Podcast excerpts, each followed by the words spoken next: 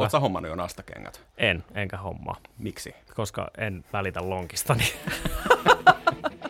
Äänialtoliike. Musiikkitieteellistä ja vähemmän tieteellistä keskustelua musiikkikentän ajankohtaisista ja vähemmän ajankohtaisista aiheista ja ilmiöistä suoraan Helsingin yliopiston musiikkitieteen studiolta. Äänialtoliike on Synkooppilehden päätoimittajan puheohjelma sekä tiede- että fiilis pohjalta. Vieressäni istuu Taneppi Rantala, musiikkitieteen opiskelija ja kitaristi. Vieressäni istuu nuoruuteni lempinimen esiin kaivanut ja siitä vielä rangaistuksen saava musiikkitieteen opiskelija Konsta Harinen, ja D, joka, on, joka on samalla myös DJ. Ja meillä on vieraana tällä kertaa filosofian tohtori Elina Seije. Tervetuloa Elina. No kiitos, hauska vihdoin olla täällä. Tässä oli vähän mutkia matkassa. No, mutkat suoriksi ja eteenpäin. Miten menee? No ihan jees. Vähän väsyttää tämä marraskuu ja yllättävä pakkanen ja kaikkea, mutta eiköhän tämä tästä. Loistavaa. Tänään on ollut Joulua kieltämättä äärimmäisen mielenkiintoinen ja suorastaan tota, niin kuin vuoden aikaa vastaava keli. Ja Tanelikin muistaakseni siitä mainitsi tuossa sisään tullessaan, että ei ollut kauhean miellyttävää. Kyllä. Oletko hommannut jo nastakengät? En, enkä hommaa, Miksi? koska en välitä lonkistani. Kyllä, Muistutamme edelleen En, siitä, että funktionaalinen pukeutuminen on koska äärimmäisen en hyvä ja välitä kova juttu. lonkistani. Kyllä. tota, miten sä oot Elina ihan alun perin kiinnostunut musasta, koska todennäköisesti tein nyt tämmöisen oletuksen, että se tuli ensin ja musatiede vasta sitten. Musasta, voi hyvänen aika. En mä tiedä. Siis joskus tosi pienenä, koska mulla on semmoisia niinku kuvia lapsuudesta, missä mä niinku kilkuttelen kaiken maailman pannuja ja jotain vitsin marakassa, mitä meillä on ollut kotona. Et mä oon niinku, en tiedä. Ja sitten mä muistan, että niinku Abba oli mun niinku ykkössuosikki. Mä joskus 5-6-vuotiaana saanut niinku Abban LP-levyn lahjaksi, koska mä tykkäsin niin paljon Abbasta. Ja sitten mä kuuntelin sitä. Öö, et en tiedä, mistä se on lähtenyt. Varmaan on ollut jossain muskarissa tai jossain tämmöisessäkin, en, en, en muista. Ja sitten mä oon ollut niinku kirkon lapsikuorossa joskus kanssa tosi pienenä. Et, et kaikkea musajuttuja on niinku tehnyt tosi, tosi, tosi pienestä, tai, tai niinku harrastanut silleen semmosesta niinku alle kouluikäisestä lähtien ja pianotunneellakin vissiin aloitin joskus 5 v Et jotenkin mä oon niinku halunnut ja vanhemmat on sitten vienyt ja kuskannut ja hoitanut ja niin kuin näin. Missä vaiheessa se musatiede sitten tuli mukaan? Mun itse asiassa täytyy sanoa tähän väliin, että, että toi kuulostaa tosi paljon mun lapsuudelta, koska mun vanhemmat luukutti ihan hulluna Abbaa ja mä sitten kilkuttelin kaiken maailman pannuja siihen päälle. Siis, Abba on opettanut meistä monet. Tämä on itse asiassa- toinen kerta, kun tässä podcastissa on vieraana joku tyyppi, joka sanoo, että on pentuna soittanut siis niinku pur- purnukoita ja pannuja ja vastaavaa. Muistat silloin, kun oli Shiraz Laneista Ana Vilkkumaa, niin hän puhui Ihan siitä, totta. että rumpujen soittoinnostus on lähtenyt nimenomaan kattiloiden paukuttamisesta ja isoveli on soittanut tennismailaa siinä kitarana tyyliin vieressä ja vastaavaa, että on yhtymäkohtia löytyy. Mutta susta ei tullut rumpalia. Sitten kuitenkaan. no joo, mennään siihen sitten myöhemmin. Ei varsinaisesti, joo. No niin, se musatiede, missä vaiheessa se sitten Musatiede, tota, Oletko ensinnäkin opiskellut musatiedettä, koska olen, olen, on joo joo. ilmi, että kyllä. kaikki, kaikki, jotka meitä opettaa, niin ei. Mutta Niin joo, oot- monet on ollut sitten, äm, tota, pääaineena ollut joku muu ja sitten on vasta päätynyt tänne. Mutta joo, mä tulin itse asiassa suoraan lukiosta. Mä olin, mä olin tuossa Sibelius-lukiossa, äm, että mulla oli se niinku musajuttu. Joten, jotenkin, niinku, että mä halusin, että en, en mä tiedä, halu, en mä oikeastaan koskaan halunnut niinku muusikoksi. Tai että ei mulle, tai jotenkin mä en niinku muista sellaista, että mä olisin halunnut muusikoksi, vaikka mä niinku soitin, soitin ja tein kaikkea, mutta mutta mä olin Sibelius-lukiossa kuitenkin mm, lukion ja, ja siellä itse asiassa aloin jo sitten vähän eksyä sinne niin tanssin puolelle. Öö, mutta tota, siellä mä sitten kuulin, tai si- siellä oli tietysti ihmisiä, jotka tiesi asioista ja infosi meitä tulevaisuuden opiskelumahdollisuuksista ja tällaisista. Ja siellä mun mielestä ihan meidän musiikinopettaja, niin kuin, se, että, että, niin, että no tämmöinenkin mahdollisuus on, että on musiikkitiede. Ja sitten mä olin, hmm, okei.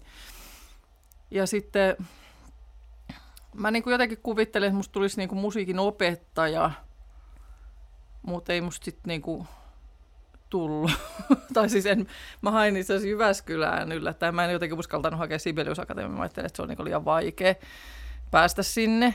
Öö, niin mä hain Jyväskylän yliopistoon mukalle kyllä, en päässyt sinne, mutta sitten pääsin Helsinkiin, Helsingin musatieteeseen. Jostain ehkä kauheasti tiennyt, mitä se on, mutta jotenkin oli niin kuin sen Sibelius Lukeon musiikinopettajan kertoman perusteella oli se, että joo, no tämä vaikuttaa niin kuin jännältä tai jotenkin, että semmoiselta, että mikä voisi olla mun juttu, kun mä tavallaan jotenkin tiesin, että, että muusik, niin kuin se muusikkojuttu ei ole, ei ole niin kuin mun, mulle, mutta mä halusin niin kuin jotain, jotain musiikkia.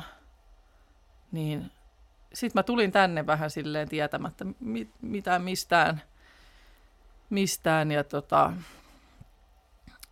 tota, tota, ja olin ihan silleen, että joo. Mistä se joo tuli? Oliko se joku ei tietty mä, juttu, mikä sytytti vai se mä, musta tuntuu, niin kuin, no mua kiinnosti se musa ja sitten ylipäätään yliopisto semmoisen se kaikki niin kuin vapaus ja jotenkin semmoinen, että saa tehdä kaikkea ja opiskella kaikkea. Ja mähän olin siis niin kuin luennoilla eka vuoden varmaan aina niin kuin kympistä kuuteen niin kuin vaan siellä luennoilla. Sitten mä tein vielä niin kuin ne kaikki tehtävät ja muut siihen päälle. No ehkä perjantaisin ei ollut kuuteen asti, mutta siis, että et mä opiskelin aika paljon kieliä ja sitten varsinkin silloin eka vuonna, että mä aloin, tai hainkin itse asiassa siis kaikista maailman asioista germaniseen filologiaan, mutta siihen nyt on sitten ähm, muita syitä. Ja pääsin siihenkin, eli mä, mulla oli niin kuin, silloin, silloin ei ollut semmoista vapaata sivuaineoikeutta niin kuin nykyisin, varsinkin kieliin, niin piti käydä semmoisessa niin kuin tasokokeessa. Mutta sitten koska mä olin niin kuin, tavallaan päässyt sekä musatieteeseen että siihen germaaniseen filologiaan, niin mä, mä tota, sain sen germaanisen filologian sitten niin kuin suoraan sivuaineeksi, että sen takiakin mulla oli niitä niin kuin luentoja ja kursseja tosi paljon silloin eka vuonna, kun mä kävin niitä niin kuin, sen niin kuin saksan, saksan tota, kielen ja kielen tota, kursseja aika paljon ja sitten niin musatiede tietysti tosi paljon. Ja et, en mä niinku silloin kauheasti ajatella, että mikä musta tulee. Se oli vaan silleen, että mua, mua kiinnosti näin, mua kiinnosti niinku kielet ja sitten mua kiinnosti kaikki kulttuurijutut ja sitten mua kiinnosti niinku musiikki ja tanssikin joo. Öö, ja sitten ja sitten musatieteessä niin kun se ehkä se heti silloin ekan vuonna jo tuli sitten, kun niitä peruskursseja kävi, niin sitten tuli tämä, että jaa, että on tämmöinen kuin, kuin etnomusikologia, että jengi niin tutkii kaikkea niin kuin ihan outoa musiikkia jostain kaukaa muualta. Niin se oli ehkä se, että mulla oli siis aika lailla niin kuin klasaritausta, että mä olen perus niin kuin, musiikkiopisto niin kuin, jutun käynyt läpi ja tosiaan piano soitin 20 vuotta ja sitten lopetin sen kokonaan. ja, hmm. ja, tota, ja soitin pienempänä nokkahuilu, siis niin kuin ihan tavoitteellisesti tein jotain tutkintoakin niin nokkahuilua ja sitten vähän myöhemmin klarinettiin. Ja... Siis onko sun nokkahuilu tutkinto? On, kyllä. Mieletöntä. Joku, joku yksi kautta kolme tai joku kaksi, ei ehkä kaksi kautta kolme, en mä muista enää. Okei, mahtavaa. Mutta siis mä... se, joo, joo, siis ihan niin kuin mä kävin tunneilla niin kuin musiikkiopistossa nokkahuilua soittamassa. Mahtavaa, että se tarttuu sieltä koulun musiikkitunneilla. En mä tiedä, mistä jollekin. se tuli se nokkahuilu oikeastaan. Siis koulussahan se oli ihan kärsimystä tietysti, kun sitä niin kaikki piippaa niillä muovinokkahuiluilla niin kuin täysin. Muistan jostain ala-asteen nokkahuilutunnelta, että soitettiin jotain Ostakaa makkaraa, ja se oli niin kuin ehkä mun yksi inhokki-asioita, mitä ala-asteella on. Oikein niin kuin ydinmuisto, että mä en pitänyt siitä soittimista. se on hienoa, että joku muu niin kuin on löytänyt siitä tällaisen niin kuin oikeasti, niin kuin, että se on, se on niin kuin siisti juttu, mahtavaa. Se on myös ehkä vähän soittimena tuommoinen niin kuin alakoulun pilaama. Kyllähän niin sillä voi on, soittaa on, paljon hienoja juttuja. Siellähän on, joo, ja sitten just soit, niin kuin semmoista barokkimusahan sillä paljon soitetaan. Ja, siis Suomessakin on tosi hienoja niin kuin nokkahuiluyhtyeitä ja kaikkea tämmöistä. Kandee käy kuuntelemassa, se ei kuulosta ihan samalta. Mikä siinä etnomusikologiassa sitten vei mennessään? tai mukaan? En mä tiedä, kai siinä oli, että mulla oli jotenkin tosi, tosi, tosi jotenkin semmoinen, että, että että et mä, mua niinku kiinnosti jotenkin kaikki just niinku eri kielet ja sitä kautta niinku eri kulttuurit ja, ja jotenkin se, että e, semmoinen, niinku, että aa, että joo, tämmöistäkin niinku voi tehdä. Ja sitten mä olin jotenkin lukioaikaan itse asiassa kiinnostunut just niinku länsi afrikkalaisesta tai ylipäätään niin afrikkalaisesta musasta jostain syystä. En nyt sille ihan kauhean aktiivisesti, mutta et jotenkin, että et just Sibeliuslukiossa oli jo käynyt jotain vieraita ja sitten mä olin päätynyt jollekin niin länsi-afrikkalaisen tanssin tunneille ja sitten niin kuulin sitä musaa, mitä siellä oli. Ja jatkoin sitä niin kuin, tanssihommaa sitten tietysti myös yliopisto-opiskelijana. Ja, niin kuin tavallaan vähän niin kuin sen tanssin kautta sit niin kuin kiinnostuin enemmän siitä niin kuin länsiafrikkalaisesta musasta. Et se oli niin kuin tosi aikaisessa vaiheessa mun mielestä siinä niin kuin mukana silloin niissä opinnoissa. Mä muistan, että mä oon kirjoittanut varmaan jo silloin ekan vuonna jotain niin kuin esseitä jostain. En, mistä hän ihme, se oli joku länsiafrikkalainen laulaja tai joku tämmöinen. Miksi just Länsi-Afrikka? Mikä siinä No kiehtoo? siinä oli jotenkin se, että et, et, tota, et siellä, se musa oli vaan jotenkin semmoista, että se, se jotenkin viehätti kauheasti. Mä tiedä, mikä siinä nyt oikeastaan oli. Et no se oli ehkä tietysti se 90-luvun puoliväli vielä semmoista niin kuin maailmanmusa-aikaa. Ja Helsingissäkin oli paljon. Mä oon nyt niin kuin viime vuosia sitten tutkinut, tutkinutkin vähän sitä niin kuin historiaa, niin kuin, että miten afrikkalaisia muusikoita on tullut Suomeen ja näin. Että täällä oli kaikkea niin kuin konse- myös niin kuin live-musana semmoista niin kuin aika hyvää, hyvää just länsi-afrikkalaista musaa. Mutta sitten tosi paljon niin kuin ihan kirjastosta lainasin niin kuin levyjä ja kuuntelin. Kuuntelin ja olin jotenkin innostunut siitä. Mä en oikein tiedä, mistä se niin kuin alun perin tuli. Jotenkin siinä oli niin kuin monenlaisia, öö, monenlaisia jotenkin sattumia. Jotenkin, että vaan niin kuin sattu tulee jossain vastaan Niinpä. Vastaan ja sitten oli silleen, että tämä onkin tosi jännä. Ja sitten niin kun tuli tänne sitä musatiedettä opiskelemaan, niin sitten tuli, oli joku etnomusikologian peruskurssi, missä sitten kanssa kuunneltiin niin tosi paljon musaa eri puolilta maailmaa. Ja, ja tota, mitähän... Öö, mä en jotenkin osaa semmoista niinku yhtää pistettä. Mä muistan, että niinku lukiossakin me tehtiin just musatunneilla joku esitelmä yhden kaverin kanssa jostain jostain, se, jotenkin se niin kuin Länsi-Afrikkaan liittyy, mutta niin kuin, en mä muista enää sitä tarkkaa aihetta edes.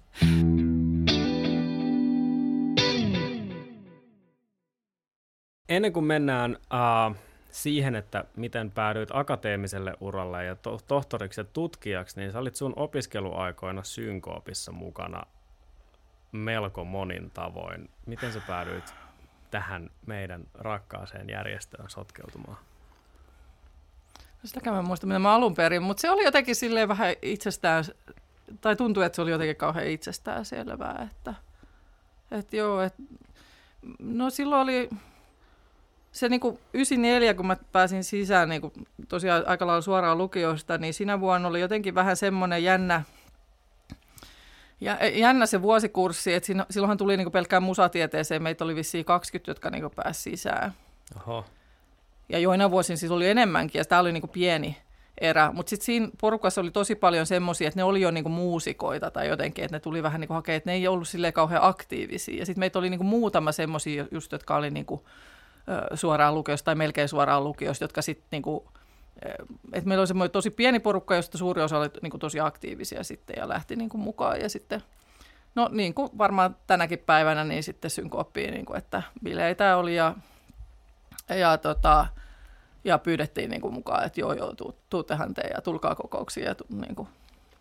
kuulostaa aika Joku- perinteiseltä tavalta päätyä. No niin, että jotenkin, jotenkin siinä niin kuin oli silleen, että joo, joo, totta kai mä tuun mukaan. Ja sitten puhattiin jotain, just jotain bilejärjestelyjä ja, ja ru- ruvettiin niin kuin, o, en mä tiedä, mä just kaivelin täältä, me kirjoitettiin Synkoopin, Synkoopilehden tai johonkin 50-vuotisjuhlanumeroon semmoinen juttu, josta mä ajattelin, että sieltä löytyy nämä niin kuin vuosiluvut ja kaikkea, niin, niin mä just niin kuin kattelin täältä, että täällä on, että kyllä mä niin kuin aika lailla tosi, tosi niin kuin varhaisessa vaiheessa sitten, ja sitten oli joku reissu, olikohan sitten kun 94, vai olisiko se ollut 96 sitten, keväällä, että niinku tavallaan tokan vuoden opiskelijana me tehtiin semmoinen reissu. Tai me oli niinku synkooppilaisia jotenkin kutsuttu, ja ne oli edellisen vuonnakin tehnyt jonkun reissun tuonne Puolaan. Et siellä oli niinku jotenkin tämmöisiä kontakteja. Siellä oli vissiin joku ollut vaihdossa täällä tai jotenkin näin. Ja sitten ne niinku kutsui, että tulkaa. Ja sitten sit, sit synkooppiporukalla niinku reissattiin. Silloin oli toiminnassa vielä tämä niinku junarata siitä Baltian läpi ja se oli tosi kimmusta. Me pidettiin jostain suomalaisista sävelteistä siellä niin kuin esitelmiä ja sitten muuten vaan niin kuin hengailtiin ja fiilisteltiin ja jotenkin retkeiltiin siellä jotenkin paikallisten opiskelijoiden kanssa. Ja, ja niin kuin, se vaan niin kuin jotenkin tuli kauhean luontevasti, että joo joo totta kai. on mukana. Mutta mä oon ollut muutenkin vähän jotenkin sellainen. Se oli tietysti sitä aikaa, että pystyi vielä, että ei ollut mitään rajoituksia niin kuin opintoajoissa ja tälleen, että ei ollut semmoista niin kuin paniikkiä. Vaikka kyllä mä niin kuin, niin kuin sanoin, mä opiskelin kyllä aika paljon, mutta, mutta, tota, mutta että oli tavallaan silleen jotenkin aikaa. Että mm. ei ollut semmoista, että okei, nyt mun pitää saada vielä tämä yksi kurssi suoritettua, että oli niin kuin aikaa, aikaa sitten touhuta kaikkea muuta. Millaista oli toimittaa Synkooppi-lehteä 90-luvulla? Mehän täällä nykyään vaan lähetellään Word-tiedostoja toisillemme ja sitten tehdään no, niistä PDF ja siinä se, joo. mutta se on ollut silloin vähän eri homma. Kyllä se alkoi olemaan jo vähän sellaista niin kuin, niin kuin, että kyllä, me, kyllä mekin niin kuin sähköisenä niitä tehtiin jo silloin. Et sähköposti mä muistan, että se oli vähän niin kuin uusi juttu silloin 94, kun aloitti yliopistolla. Me saatiin niin kuin kyllä, tai jos halusi, niin sai sähköpostiosoitteen ja sitten sit niin kuin, että kyllä meillä oli, mutta sitten aika harvalla oli niin kuin esimerkiksi kotona tietokonetta, että et tota, et sitten piti aina niin kuin jossain yliopistolla käydä. Tai jos oli tietokone, niin ei ollut internetyhteyttä. Niinpä. Ää, niin tota, että sitten kyllä ne sähköpostit ja kaikki hommat aika paljon hoidettiin sitten niinku yliopiston koneilla. Ja tuolla oli niinku tämä, mikä nykyisin jo Aleksandria, niin no onhan siellä vieläkin tietokoneita, mutta, mutta et oli niinku useampia semmoisia saleja, missä vaan niinku oli tietokoneita, missä saattoi sitten naputella niitä omia opiskelutöitään tai mitä nyt ikinä. Ja sitten, sitten just kans No silloin, ö, tota, silloinhan tota, tämä Musatieteen laitos oli tuolla Viron kadulla semmoisissa niin omissa tiloissaan. Olette varmaan muiltakin jo kuullut tästä Viron, Viron kadun paikasta, että siellä sitten esimerkiksi synkooppilaisillahan oli niin kuin avain sinne esimerkiksi, että me saatettiin sitten niin kuin mm. olla siellä silloinkin, kun se talo ei ollut niin kuin auki. Että kyllä siellä sitten niin kuin yötä myöten väsäiltiin, niin muistaakseni... Öö, No siis Merja Hottinen, jonka kanssa mä tein tosi paljon kaikkea juttua ja oltiin niin kuin, muutenkin hengaltiin vapaa-ajalla yhdessä, niin, joka aloitti silloin samoihin aikoihin, niin ää, se oli jotenkin vähän ehkä teknisesti taitavampi ja muistan, että se teki sitä niin kuin taitoa ainakin jossain kohtaa. että siellä oli sitten joku ohjelma niin kuin mun mielestä nimenomaan studion koneella, millä sitten tehtiin se taitto. Et kyllä se tehtiin niin kuin sähköisenä, mutta sitten se piti, sit se piti jotenkin niin kuin mä en tiedä, mä en ole sitä prosessia, mutta mehän siis kasattiin se silleen niin kuin fyysiseksi lehdeksi itse, mm. jotta me saatiin niin kuin kuluja vähennettyä. Se oli tosi jossain kans Krunikassa semmoinen pieni paino, se oli jonkun toisen mm, äh, niin kuin opiskelijoiden, minkä aineen opiskelija, niillä oli semmoinen niin kuin pieni kirjapaino – missä se tehtiin, mutta, mutta tota, ikään kuin se painotyö, että sinne vietiin ne sitten jossain, en tiedä missä muodossa, ne taitotiedostot ja ne sitten pisti koneet käyntiin, mutta sitten ne lehdet piti käydä siis nitomassa ja leikkaamassa itse. Tai sen olisi varmaan voinut teettää niin, mutta sitten se olisi maksanut rahaa, joten me, meillä oli aina niin kuin talkoopäivä, kun synkopilehti ilmestyi, niin me käytiin sitten siellä siellä tota, niillä ihmeellisillä nitomiskoneilla ja systeemeillä, että, että ne lehdet niin nidottiin ja sitten leikattiin sivut suoriksi. Että se ei ollut niin mitenkään automatisoitu systeemi, niin kuin varmaan nykyisin jotkut koneet vaan tekee niin kuin, ja kaikki on valmista. Mutta et, niin eihän me kun vaan lähetetään se paino ja sitten sitten laatikossa posti, tulee takaisin. Postman Pat tuo. Joo, ei, me, sinne mentiin aina sitten yhdeksi joksikuks, en mä tiedä kuinka monta tuntia siinä meni. Ja joku semmoinen puoli päivää siinä meni, kun niitä sitten nidottiin ja leikattiin ja kanniskeltiin laatikot sitten takaisin Viron kadulle ja sitten alettiin postittaa. Et silloin kyllä postin, postin kautta. Mutta Synkopi ainakin silloin muistaakseni sai niinku semmoista niin sanottua kulttuurilehtitukea. Mä tiedän, että sitä leikattiin tässä joku vuosi sitten tosi rankasti, että me saatiin niinku Joo. tavallaan niihin painokuluihin vähän rahaa tota, muualta. Ja sitten ja jotenkin siihen postitukseen saatiin, kun mä muistelen just tuossa ennen tätä sitä, että mun mielestä että meidän oli pakko niin kuin saada se jotenkin kolme tai neljä numeroa vuodessa tehty, koska sitten se postimaksut oli jotenkin edullisemmat sen takia, että jos se oli niin kuin riittävän usein ilmestymä, ilmestyvä lehti. Mutta sillähän oli siis, Synkooppilehden silloin oli kyllä tilaajia ja sitä myytiin akateemisessa ja ehkä myydään edelleenkin. Ja että oli niinku irtonumeromyyntiä ja oli niinku, että et jopa niinku tämmöiset jotkut arvostetut musiikkitoimittajat tilasivat synkooppilehteä. Ja, wow. Näin. Maailma on muuttunut. Mun kieltämättä vähän sellainen fiilis, että maailma on todellakin synkooppilehden osalta muuttunut. Että Kyllä Mut joo, toisaalta kulttuuri on kiihtynyt ja ihmisillä on yhä enemmän ja enemmän vähemmän vapaa-aikaa, niin, tuota, Niin, kaikki, kaikki sit- tuollainen puuhastelu jää vähän taka-alalle. Se on ihan totta, Niin, mutta sit ei ollut Synkoppilehdellä nettihomma. podcastia 90-luvulla. Ei muuten ei ollut. ollut, ei ollut podcastia kyllä, joo. Mutta se on tietysti toi nettimaailma, mikä on sitten vienyt, että on, niinku tavallaan että se oletusarvo, että asiat saa niinku ilmaiseksi, että aika harva mm. sitten haluaa maksaa kauhean monen lehden niinku tilausmaksuja, että, että saa Näinpä. luettua jotain jonkun random opiskelijan kirjoittamia levyarvosteluja tai jotain juttuja. Niinpä. Oliko silloin helppo haalia juttuja, muistatko? No kyllä niitä aina jotenkin kyseltiin niiden perään. Ei, mun mielestä se vähän niin kuin vaihteli, että välillä oli helpompaa ja välillä oli vaikeampaa. Ja Kuulostaa tutulta. en, niin, en mä osaa sanoa. Sitä niin kuin levyarvosteluja tuli aina tosi niin kuin hyvin, kun ihmiset halusivat niitä levyjä itselleen. Totta Nykyisin kai. ei ehkä noiden suoratoisten kanssa ole sitäkään niin kuin Mm, hirveät intoa, että pakko saada joku levy niinpä. levy itselleen, niin kirjoittaa arvostelun, mutta joo, kyllä sitä, niin no sitä hommaa tuli tehty kyllä.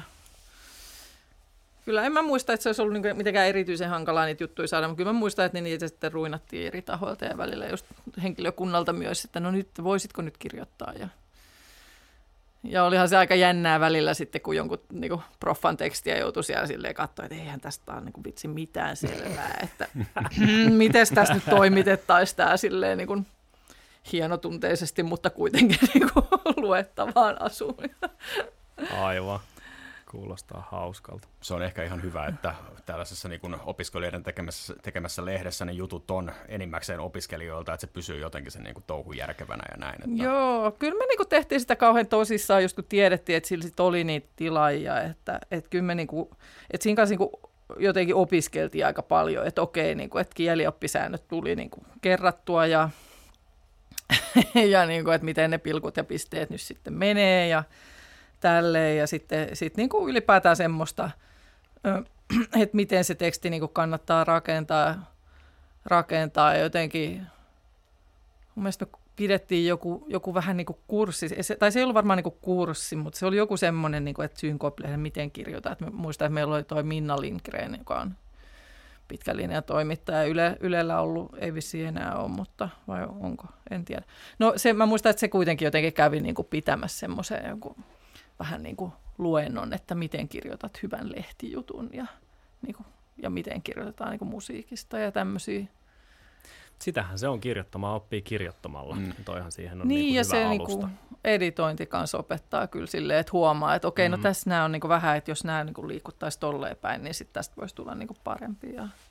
Että kyllä siitä on ollut tosi paljon hyötyä niinku tutkijan hommissa myös, että täytyy sanoa. Joo, tämä olisi ollut mun seuraava kysymys, että onko Synkooppilehden toimituskuntaan kuulumisesta ja lehden kanssa puljaamisesta ollut ihan konkreettista ammatillista hyötyä? No kyllä mä näen, että just toi teksti, että koska kyllähän, mi- niinku mitä se tutkijan homma on, niin kyllähän se aika paljon on sitä, että sun pitäisi niinku saada jotenkin muotoiltua sitä tekstiä. Eikä se nyt kauhean helppo, tai niin kuin mulle Henkko, se ei ole kauhean helppoa yleensäkään, että jotenkin niitä ajatuksia on niin paljon, miten ne saa niin kuin tiivistettyä ja puserrettua jotenkin semmoisiin niin järkevään kokonaisuuteen ja minkä, minkä kulman nyt mihinkin juttuun valitsee, mutta, mutta kyllä mä niin kuin ajattelen, että siinä niin kuin yksi, että tuli sitten luettua vähän kaikkea, kun me ihmiset kirjoitti niistä omista kiinnostuksen kohteistaan ja sitten ja sitten toisaalta tuli sitä niin kuin editointia ja sitä niin kuin kirjoittamista, että et, et jotenkin oppi, oppi silleen, että miten niin kuin niitä, vaikka tietysti niin tuommoinen lehtiteksti on vähän erilaista kuin sitten taas tieteellinen teksti, mutta sitten että oppii ehkä tunnistamaan niitä, että okei tämmöinen rakenne toimii tässä näin ja sitten taas jossain tieteellisessä tekstissä niissä on niin kuin omat ikään kuin ö, semmoiset lainalaisuusensa tai miksi niitä sanoo konventionsa, että, että miten niin kuin on tapana se teksti niin kuin rakentaa, että sitten jotenkin oppii niin kuin lukemaan myös jotenkin sitä tavallaan niin kuin rakennetta ja semmoista niin kuin hahmottaa, että okei, tämä voisi toimia paremmin, tai entäs jos mä siirränkin tuon tuohon ja näin, niin ehkä jotain semmoista siinä ainakin oppi, jos ei muuta, varmaan muutakin.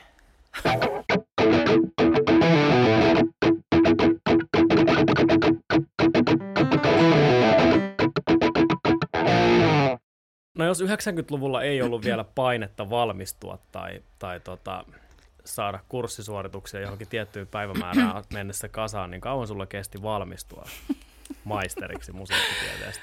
Tota, kuten sanottu, mä aloitin syksyllä 94 ja mä valmistuin lopulta vuonna 2001, että siitä voi laskea. Se oli kyllä, olikohan se, ei kun se oli vielä joulukuussa mun mielestä niin kuin 2001. Mutta täytyy sanoa, että siitä ehkä niin kuin viimeiset puolitoista vuotta oli semmoista, että mä olin vähän niin kuin osittain töissä ja mun loppuu siis opintotuki kuukaudet ja kaiken mun on niin kuin pakko tehdä töitä, että mä sain jotenkin, jotenkin niin kuin kuitenkin maksettua niin kuin elämisestä sen, mitä oli niin kuin mutta tavallaan niin kauan kuin oli opintotuki, niin sillä niin kuin siihen aikaan just ja just niin kuin pärjäs kuitenkin. Ja sitten tietysti no vanhemmilta nyt sitten, että ne osti mulle niinku juustoa. ja, ja jos oli jotain, niinku, jotain niinku, että no nyt pitää saada kengät, niin kyllä sitten yleensä niinku vanhemmat auttoi. Mutta mut täytyy sanoa, että se, se 90-luvun niinku loppupuoli oli semmoista aikaa, että niinku, mitä niinku, et, et, et sääliksi käytän päivän opiskelijoita. Että kyllä mä niinku elin aika lailla niinku opintotuella ja sitten niinku kesät olin, olin kyllä töissä – ja sitten niistä ehkä säästyi vähän jotain silleen niin kuin karkkirahaa sinne talvelle, mutta, mutta et ei, ei, niin kuin, et en mä niin kuin lukukauden aikana yleensä käynyt töissä ollenkaan, että kesä, niin kuin vaan kesällä. Ja sitten no jotain, niin kuin, jotain sille yksittäisiä keikkoja mä muistan, että on, on niin kuin tehnyt. Mutta yleensä niin kuin, että sit, niin kuin oli aikaa sit tosiaan tehdä niin kuin esimerkiksi synkooppilehteen ja kaikkea tätä, että kun ei ollut niin kuin, sen niin kuin opiskelun lisäksi varsinaisesti muuta. Niinpä. Missä, missä vaiheessa akateeminen ura alkoi sitten niin kuin näyttää siltä, että se ovi aukeaa tai avaat sen itse? En mä tiedä.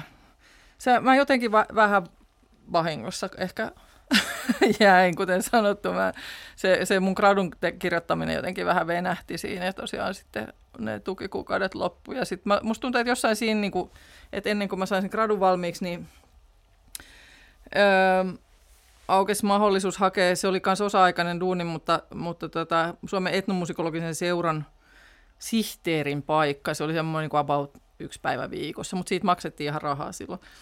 Niin minähän hain sitten, mä silleen, että joo, tämä on niinku just, just niinku mun juttu ja semmoista, niinku, siis käy, käytännön niinku pyörittelyhän se oli ja lä- lähetet, just niinku postiteltiin lehtiä ja muuta tämmöistä, mitä oli tehnyt aiemminkin sitten synkoopissa ja sitten sit tosiaan, kuten sanottu, mä olin siitä niin etnomusikologiasta innostunut ja, ja tein graduni jo niin kuin musiikista, minkä parissa mä oon sitten jatkanut myöhemminkin.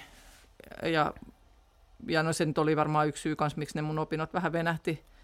Et paitsi, että mä olin ollut, nyt mä eksyn sun kysymyksestä, mutta ehkä mä palaan siihen, jos mä vielä muistan sen kohta. Niin tota, öö, tota, tota, niin, niin mä olin ollut vaihdossa vuoden, vuoden Saksassa ja sitten sit vielä mä päätin lähteä tekemään sitä gradua niin kuin Senegalia. Mä olin kolme, kolme kuukautta Senegalissa niin kuin keräämässä okay, aineistoa wow. vuoden 2000 alussa. Et siitä, siitä niin kuin kesti sit aika kauan siihen, että se gradu valmistui silloin joskus syksyllä 2001. Et varmaan, mutta se osittain johtui siitä, että et, et tosiaan, että kun mä niin kuin samalla tein siinä jotain tämmöistä niin kuin töitä vähän siellä sun täällä, ja sitten sit muistaakseni jossain siinä saumassa sitten päädyin niin kuin etnomusikologisen seuran sihteeriksi ää, niin kuin osa-aikaduunina. Ja, ja yksi syy oli varmaan just se etnomusikologinen seura, että siitä, siellä niin kuin, että kun oli se sihteeri ja oli se tyyppi, jolle, jonka kautta niin kuin kulki ne kaikki viestit ja muut, niin sit, ja sitten tutustui niin kuin, ö, niihin, niihin tutkijoihin, jotka oli niin kuin esimerkiksi sen seurahallituksessa ja niiden kanssa niin kuin reissasi tuolla, että meillä oli niin kuin, ö, kokouksia oli eri puolilla Suomea, silloinhan ei ollut vielä Zoom-kokouksia, niin kuin nykyään ne kokoukset on enemmäkseen niin kuin tietysti verkossa, mutta kun on ihmisiä, jotka on niin kuin eri, puolilla, eri paikkakunnilla, mutta silloin siis köröteltiin sitten junalla Tampereelle tai Jyväskylään tai Turkuun tai minne milloinkin sitten niin kuin kokoustamaan. kokoustamaan, niin siinä sitten tutustukin vähän paremmin jotenkin niihin tyyppeihin, jotka silloin siinä niin etnomusikologisessa seurassa vaikutti. Et ehkä jotenkin niin kuin niiden ihmisten kautta ja sen, että kun kuuli niitä, että mitä ne tekee ja en mä t- e- e- jotenkin nämä on kaikki ollut tämmöisiä vähän sattumien summia. Ja kyllä mä muistan, että, että Alfonso Padilla, joka oli niin kuin mun graduohjaaja ja, ja, tota, ja semmoinen vahva vaikuttaja tietysti täällä, täällä musatieteessä silloin, niin, niin se sitten jotenkin, mä en tiedä, onko tämä ihan, oliko se niinku eettisesti ihan oikea valinta noin niinku opettajalta, Mut, tai tänä päivänä ehkä niin kuin itse opettajan roolissa en tekisi näin. Mutta hän niin kuin siellä graduseminaarissa jotenkin pohdiskeli, että niin, että no teistä nyt ainakin, ainakin ää, niin kuin se ja se ja se voi sitten ajatella niin kuin jatko-opintoja tai että teissä on niin kuin aineesta tähän niin kuin tutkimushommaan. Ja muistaakseni hän sanoi sen niin kuin ihan siellä luokassa kaikkien ihmisten edessä. Ja mä olin sitten yksi niistä ihmistä, keiden nimi mainittiin, että tässä nyt voisi olla jotain aineesta sitten tutkijaksi. Et ehkä se oli joku semmoinen yksi juttu. Ja sitten tosiaan nämä niin kuin etnomusikologisen seuran toiminnasta ja niin kuin kokemukset ja se, että sitten pyöri niissä niin kuin tu- tavallaan tut- tutkijoiden, moni niistä oli ehkä väitöskirjan tekijä, mä en muista ketä kaikki siinä seurassa silloin oli, osa oli jo tohtoreita ja niin kuin, että silleen tutustui siihen kenttään ja sitten oli niin kuin kiinnostunut ja jotenkin oli semmoinen into jatkaa sitä, sitä niin kuin Senegal-juttua. Ja mä hain sitten niinku heti, heti jatko-opiskelijaksi tänne, tänne ja sainkin, se ei ollut silloin ihan niin, niin kuin, niin kuin itse aina miettii, että no enpä olisi sillä, sellaisella niin kuin rupusella tutkimussuunnitelmalla kyllä että tänä päivänä päässyt ikinä niin jatko-opiskelijaksi e, jatko-opiskelijaksi tänne, mutta ei se, silloin se kynnys ei ollut ehkä ihan niin korkea, että, että riitti nyt, että oli joku tehnyt semmoisen niin kelvollisen gradun ja osasi niin kuin jotenkin niin kuin kertoa, että tämmöistä, tutkimusta voisin tehdä. Ja, ja jatkoit se sun väitöksessä Senegalin kanssa? Joo, mulla oli itse asiassa jo silloin gradu tehdessä, kun mainitsin, että mä olin niin, niin länsi-afrikalaisen tanssin tunnel käynyt ja sitten kun olin se kolme kuukautta siellä Senegalissa, niin sitten näki niin kuin paikan päällä sitä just niin kuin kans niitä tanssikuvioita. Ja mulla oli niin kuin siinä vaiheessa tuli se, että, että mua niin kuin tosi paljon kiinnostaa se jotenkin se tan, niin kuin tanssi ja musiikin suhde. Ja että se oli mulle semmoinen jotenkin my- mysteeri ja ihmetyksen aihe ehkä osittain siinä kohtaa. Ja nimenomaan se niin perinnemusa. Että mä tu- gradu käsittelin niin populaarimusiikkia ja jotenkin sen yhteyksiä siihen perinteeseen. Ja sitten haastattelin siellä jotain muusikoita ja kävin paljon keikoilla ja näin. Öm, ja niin kuin ylipäätään tutustuin siihen, siihen kenttään siellä, että mitä kaikkea siellä tapahtuu ja miten ne ihmiset niin kuin ajattelee siitä omasta niin kuin musastaan ja ja miten se ehkä kytkeytyy sitten niihin paikallisiin niin kuin perinnemusan muotoihin. Öö, Mutta sitten mua just niin kuin sit alkoi kiinnostaa tosi paljon se niin kuin rumpu- ja tanssihomma, mikä on siellä niin kuin semmoista hyvin omaleimasta. Ja sitten niin se, siitä se tavallaan lähti, että mä olin ollut siellä ja mua niin kuin kiinnosti ja mua niin kuin kiinnosti tosi paljon se niin kuin musiikin ja tanssin suhde. Mä muistan, että se mun alkuperäinen tutkimussuunnitelma liittyi nimenomaan siihen, niin kuin, että mä halusin jotenkin analysoida sitä niin kuin musiikin ja tanssin suhdetta. Tosi se väitöskirja sitten käsitteli ehkä enemmän kaikkea muuta, mutta, mutta on se siellä niin kuin yhtenä juttuna mukana myös siinä, sitten, että mitä siitä lopulta, lopulta tuli. Oliko se pitkä projekti tehdä se väitös? Menikö siihen oli. kauan? no oli siinä, oli, siinä oli kaikenlaisia käänteitä. Tästä tulee nyt sorry, tosi pitkä juttu. Mutta siis mä aloitin täällä, mulla ei ollut, ollut rahoitusta, että mä tosiaan tein kaikkea niin kuin sitä sihteerihommaa ja kirjoitin jotain lehtijuttuja ja jotain tämmöistä silloin. Öö, silloin jotenkin vähän niin kuin kitkuttelin ja, ja, ja tein sitten osittain sitten niitä jatko-opintoja täällä näin, kunnes sitten öö, tuolla Joensu, silloisessa Joensuun yliopistossa, joka on nykyisin siis Itä-Suomen yliopisto, Joensuun kampus, niin siellä tota, yksi, yksi siellä oleva, öö, hän oli mun mielestä oli niin lehtorinimikkeellä, että se ei ollut edes yliopistolehtori, vaan se oli lehtori. Niin hän jäi niin virkavapaalle, hän oli saanut jonkun oman tutkimusrahoituksen ja sinne haettiin niin kuin sijaista. Niin kuin opetus, opetu, opettamaan etnomusikologiaa käytännössä. Öö, ja tota, mä en tiedä, mutta mä tunsin, tunsin tota sen Pekka Suutari, joka edelleen on siellä Itä-Suomen yliopistossa, tosin eri laitoksella, Karjalan tutkimuslaitoksella öö, proffana, niin mä tunsin hänet, hän oli siihen aikaan tuon etnomusikologisen seuran puheenjohtaja. Aivan. Ja, tota, ja mä en tiedä, mistä hän sai päähänsä, että joo, että, että Elinahan olisi hyvä tähän niin kuin hänen sijaisekseen sinne Joensuuhun. Koska eihän mulla ollut niin kuin mitään kokemusta. Että oli aivan niin häärännyt synkoopis kaikkea ja me, oli, me oltiin tosiaan järjestetty kaikkea tämmöistä kaiken maailman opintopiiriä ja sitä sun tätä niin kuin juttua. Että oli mulla niin kuin kiinnostusta siihen opettamiseen, mutta ei mulla ollut niin kuin kokemusta oikeasti yhtään. Öö, mutta mutta hän sitten jotenkin oli, että joo joo, että sun pitää hakea tätä. Mä olin siihen aikaan itse asiassa, niin kun, olinko mä, mä olin niin osa-aikaisissa töissä tuolla silloisessa Jats et Pop-arkistossa, nykyisin musiikkiarkisto. Tein arkistohommia siellä niin kesäsi yleensä niin täyspäiväisesti ja osa-aikaisesti sitten talvi, talviaikaan. Ja, tota, ja, ja sitten niin kuin osa, osa-aikaisesti niitä jatko-opintoja täällä näin. Ja sitten, sitten tota, no Pekka jotenkin sai mut vakuutettua, että joo joo, että haet vaan. Että et, et, joo joo, että sun pitää hakea. No mä sitten mä sit hain, hain ja sitten jostain kumman syystä päätti ottaa mut si, siihen niin kuin, ö, lehtorin hommaan sijaiseksi eka vuodeksi. ja tota, tota, ja sitten se jatkuu toisella vuodella. Sitten se olisi jatkunut itse asiassa vielä kolmannellakin vuodella, mutta äm, ja siellä mä niin kuin, jotenkin opi, niin kuin, jouduin niin tosi nollasta rakentamaan sen kaiken opetuksen. Mä opin siinä itse varmaan paljon enemmän kuin yksikään niistä opiskelijoista, mutta oli se kauhean kivaa. Tai että kyllä mä niin tykkäsin siitä. Mä en tykännyt kauheasti asua Joensuussa, mutta mä tykkäsin niin siitä, siitä hommasta. Se oli, oli tosi kivaa ja se, niin kuin, ne ihmiset oli kivoja ja niin kuin, ja opiskelijat oli kivoja ja kaikki, kaikki oli niin kivaa. et, et se oli ehkä semmoinen, että joo, joo että tämmöistä mä niin haluan jatkossakin tehdä, mutta en mä sitä väitöskirjaa tietysti siinä aikaan kauheasti ehtinyt tekemään. Mulla meni kaikki niin kuin, aika ja energia niiden opetusten valmisteluun, valmisteluun niin kuin siihen kahden vuoden aikana. Mutta sitten jotenkin mua kysyttiin, kun ihmiset oli kuullut, tai mä olin varmaan pitänyt niistä mun jostain tutkimussuunnitelmasta jonkun esitelmän tai jotain jossain – että mä oon kiinnostunut tanssista ja Tampereen yliopistossa ne oli rakentamassa tämmöistä niin kuin tutkimusprojektia, mikä liittyy niin kuin tanssiin.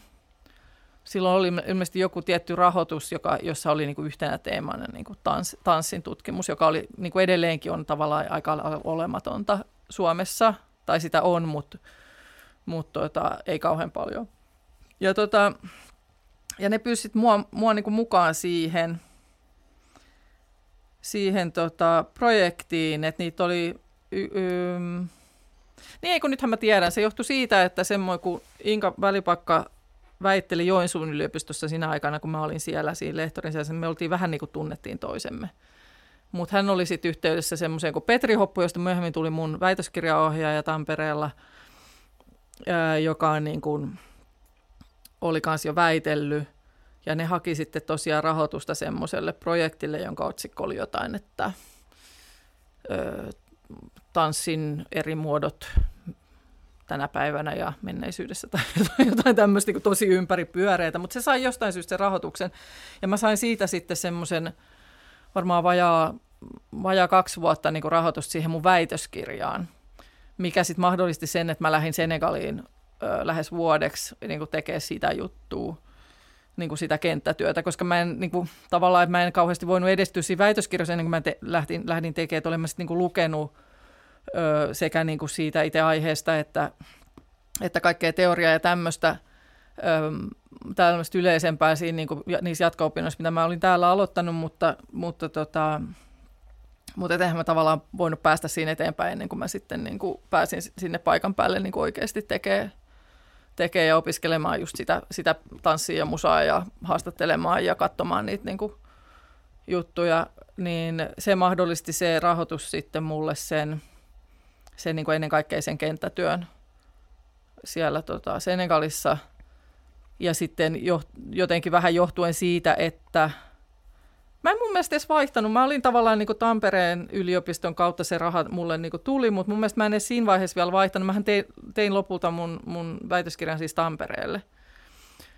Öö, mutta, tota, mutta se ei, nyt, nyt musta tuntuu, että itse asiassa enhän mä vaihtanut vielä tuossa vaiheessa. vaan sitten sit kun mä olin tullut sieltä kenttätöistä, mä mun mielestä jatkoin vielä täällä jonkun aikaa. Ja sitten jossain niillä mä sain myös lapsen. että siinä tuli vähän niin kuin taukoa näissä kuvioissa. Ja sitten, sitten 2008 mä muutin Tampereen. Mä sain sieltä semmoisen vanhanaikaisen tota, etnomusikologian assistentin viran. Tämmöisiä assistentteja he ei ole, se vastaisi nykyisin, mä en tiedä, tai siis semmoista ei vaan niinku ole enää. Se ei ole siis assistentti siinä mielessä, että mä olisin niinku jonkun apulainen, vaan, vaan se, se toimenkuva oli käytännössä se, että sulla oli niinku opetusta, teoriassa noin puolet siitä työmäärä, työajasta ja sitten puolet, äh, puolet niin kuin siihen väitöskirjan tekemiseen. Joo. Ja se oli niin kuin viisivuotinen tehtävä.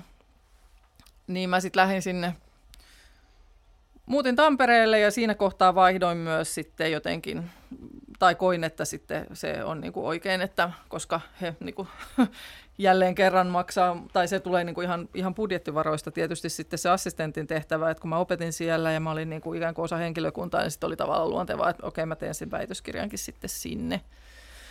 Et, ja lopulta se, se viisi vuotta, sitten mä sain siihen vielä niin kuin vuoden lisää jotain pätkiä siellä, mutta 2014, kun mulla loppui ikään kuin, soppari, niin kuin ne opetushommat sitten Tampereella, niin mulla oli väitöskirja kyllä aika valmis, mutta sitten mä väittelin vasta joulukuussa 2014. Siinäkin sitten meni sitä aikaa se 13 vuotta yhteensä, mutta, mutta mä, mä puolustelen sillä, että mä suurimman osan ajasta niin opetin tosi paljon. Mm.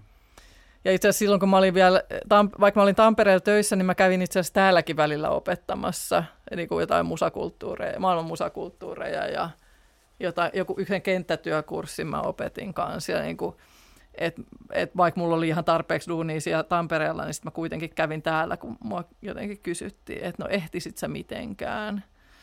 Ja sitten mä olin silleen, että no joo, voin kai mä. Ilmeisesti pidät siis opettamisesta. joo, joo mä, kyllä mä tykkään tosi paljon opettaa ja jotenkin sitten, kun on tässä, tässä viimeiset noin neljä vuotta ollut vain niin tutkimushommissa ja niin opettanut tosi vähän, niin se on välillä tuntunut tosi jotenkin oudolta, että kun on niin oli, oli niin, kuin niin tosi tottunut siihen, öö, siihen että on niin kuin Niinpä. jotenkin siellä aina niiden opiskelijoiden kanssa. Ja sitten, sitten mähän muutin sitten, sitten 2014 takaisin Helsinkiin, kun mä totesin, että okei, mulla ei työtä Kampereella, mun niin kuin, jotenkin kaikki vanhat kaverit, kaikki, suurin osa perheestä, kaikki asuu niin kuin Helsingissä – niin sitten muutin, muutin tota sitten takaisin Helsinkiin. Öm, ja sitten mä tein kanssa aika paljon tuntiopetushommia siinä jotenkin välissä täällä, koska siinä oli, että Alfonso jäi eläkkeelle öö, ja, ja sitten mä sain jotain niin sen kursseja ja sitten mä olin jonkun, mä olin Millatiaisen sijaisena jossain välissä ja sitten sit lopulta Pirkko Moisala jäi eläkkeelle proffahommista ja, ja mä vuoden tavallaan paikkasin oikeastaan Pirkkoon, mutta niin kuin nimikkeellä. Öm, kunnes mä sain sitten semmoisen tota, Suomen Akatemian tutkijatohtorin rahoituksen, eli kolmenvuotisen. Milloin Ko- tämä tapahtui? Tämä ö, 2019 alkoi se, niin kuin se tutkijatohtorihomma. Okei, okay. ja mites nyt? Ja nyt sitten sen tutkijatohtori homman, eli se vei mut takaisin taas Senegal-juttuihin. Öm, eli mä tavallaan jatkoin sitä mun väitöskirjaa niistä, siitä musasta ja tanssista, eli sabar-perinteestä, ja mä halusin niin kuin laajentaa sitä, koska sitä tavallaan, se mitä mä olin tutkinut, oli ollut semmoiset niin perinteiset tanssijuhlat, mitkä on semmoista niin kuin sosiaalista tanssia tavallaan niin kuin missä tahansa juhlissa, niin kuin täälläkin saatetaan tanssia, että siinä oli semmoinen niin sosiaalinen vuorovaikutus, oli jotenkin hyvin keskeistä.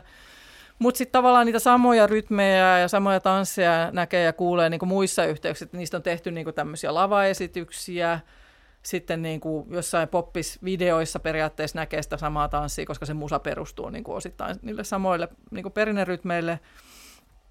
Öö, ja sitten sit siellä on kaikki tämmöisiä oma vanhempia esitysmuotoja. Ja sitten yksi, mitä mä tutkin aika paljon siinä sen tutkijatohtorirahoituksen aikana, oli tämmöinen leijonatanssijuttu, mikä on todennäköisesti No se on vähän mystinen juttu, mutta, mutta tota se, että mistä se oikein on tullut, mutta mä, mulla on vahva epäilys, että joku on vaan niinku keksinyt, keksinyt sen. Mutta siinä kanssa on niinku niitä samoja rytmejä, samoja liikkeitä, samoja, samaa niinku matskua, mitä sitten nämä niissä tämmöisissä niinku juhlajutuissa tanssitaan ja soitetaan.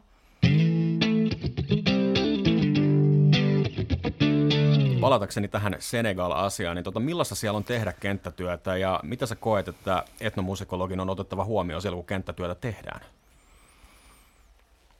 Mm, millaista on? No Senegal on, on tosi semmoinen niin kuin, öö, jollain tavalla kyllä hyvin vastaanottavainen, että siellä jotenkin pidetään arvossa semmoista niin kuin vieraanvaraisuutta ylipäätään siinä niin kuin paikallisessa kulttuurissa, että ihmiset on tosi niin kuin ystävällisiä.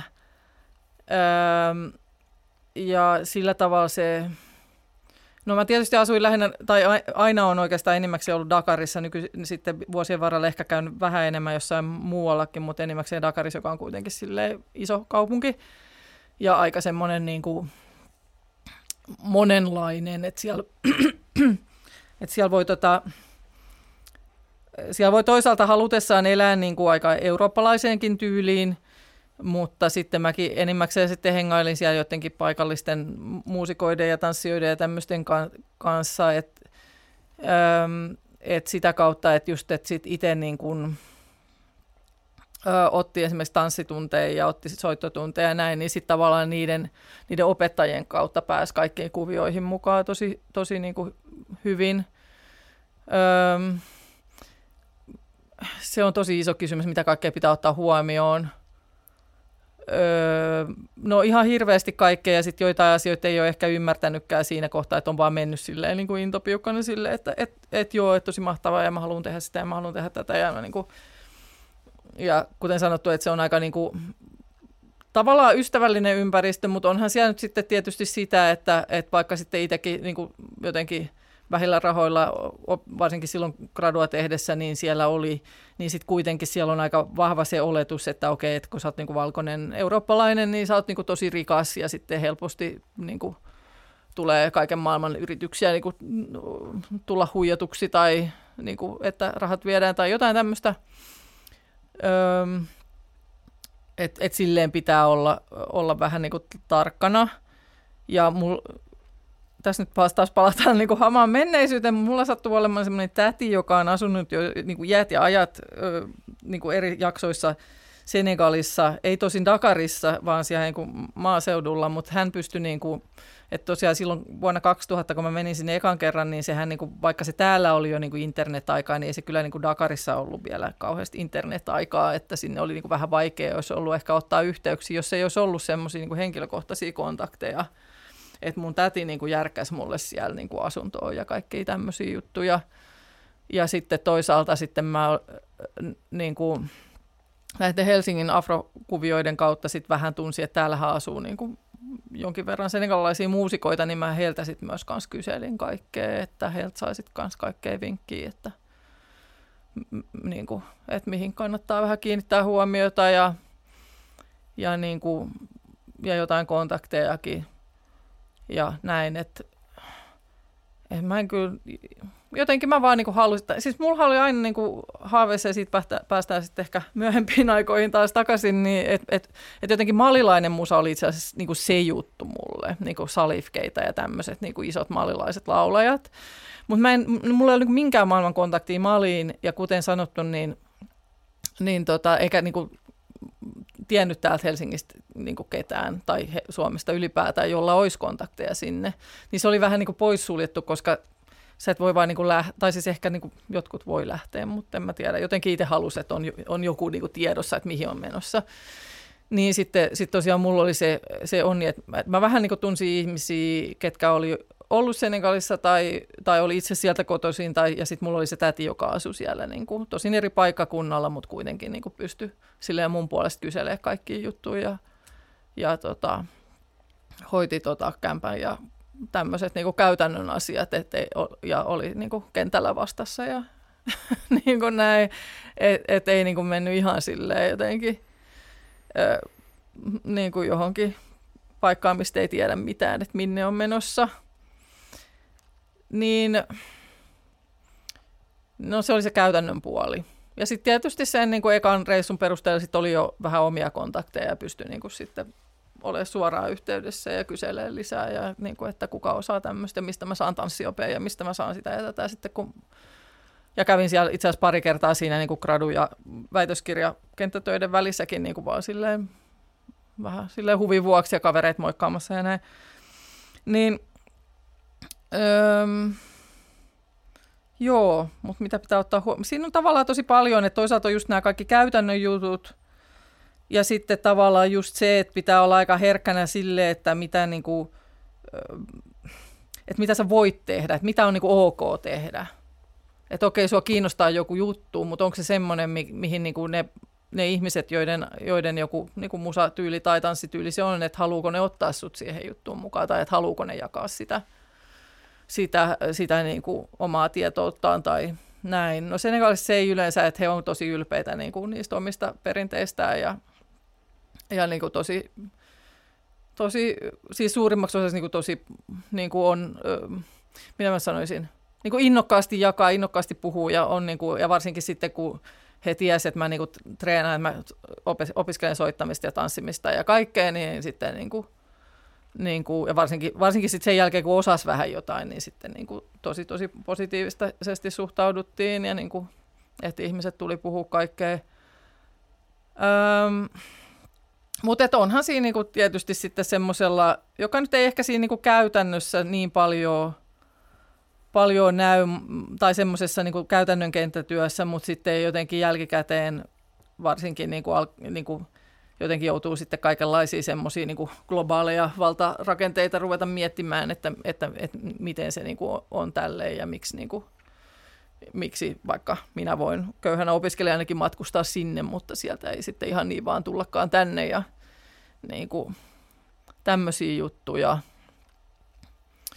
Ja että, että mitä, että, että tavallaan siinä voi tulla sitten vähän, että jos sitä niin kuin, hirveästi miettii tai ajattelee, että eihän niin kuin yksi ihminen voi semmoisia asioita muuttaa, mutta sitten kyllähän, kyllähän se on ehkä tavallaan ollut yksi syy, paitsi sitten niin kuin, toisaalta sitten tehnyt niin kuin omasta innosta myös, mutta sitten toisaalta ehkä myös semmoisella ajatuksella, että, että järkkää niin kuin esimerkiksi niin kuin, tosi paljon järkkäsin niin kuin tanssikursseja täällä Helsingissä niin kuin senegalilaisille tanssijoille ja, ja soittokursseja myös jossain vaiheessa.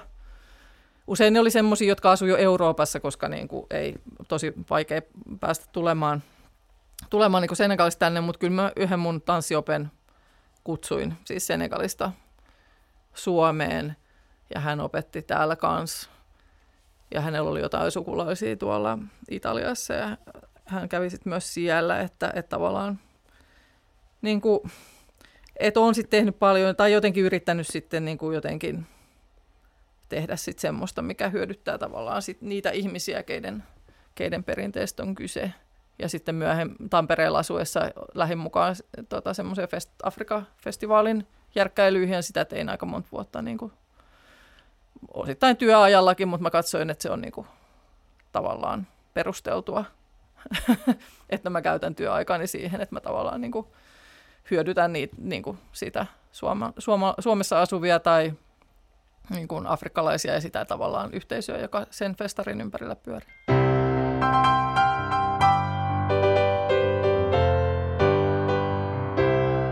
vaikuttaa siltä, että tuossa on niin kuin aika paljon muutakin kuin pelkkää tutkimustyötä, mikä ehkä mm. tavallaan tukee sitä kuvaa, mikä me ollaan tässä syksyn aikana saatu, että, että jos jotain tutkii, niin se pitää olla semmoinen asia, mikä kiinnostaa vähän niin kuin muutenkin, tai muuten, se, muuten siitä ei oikein tule mitään.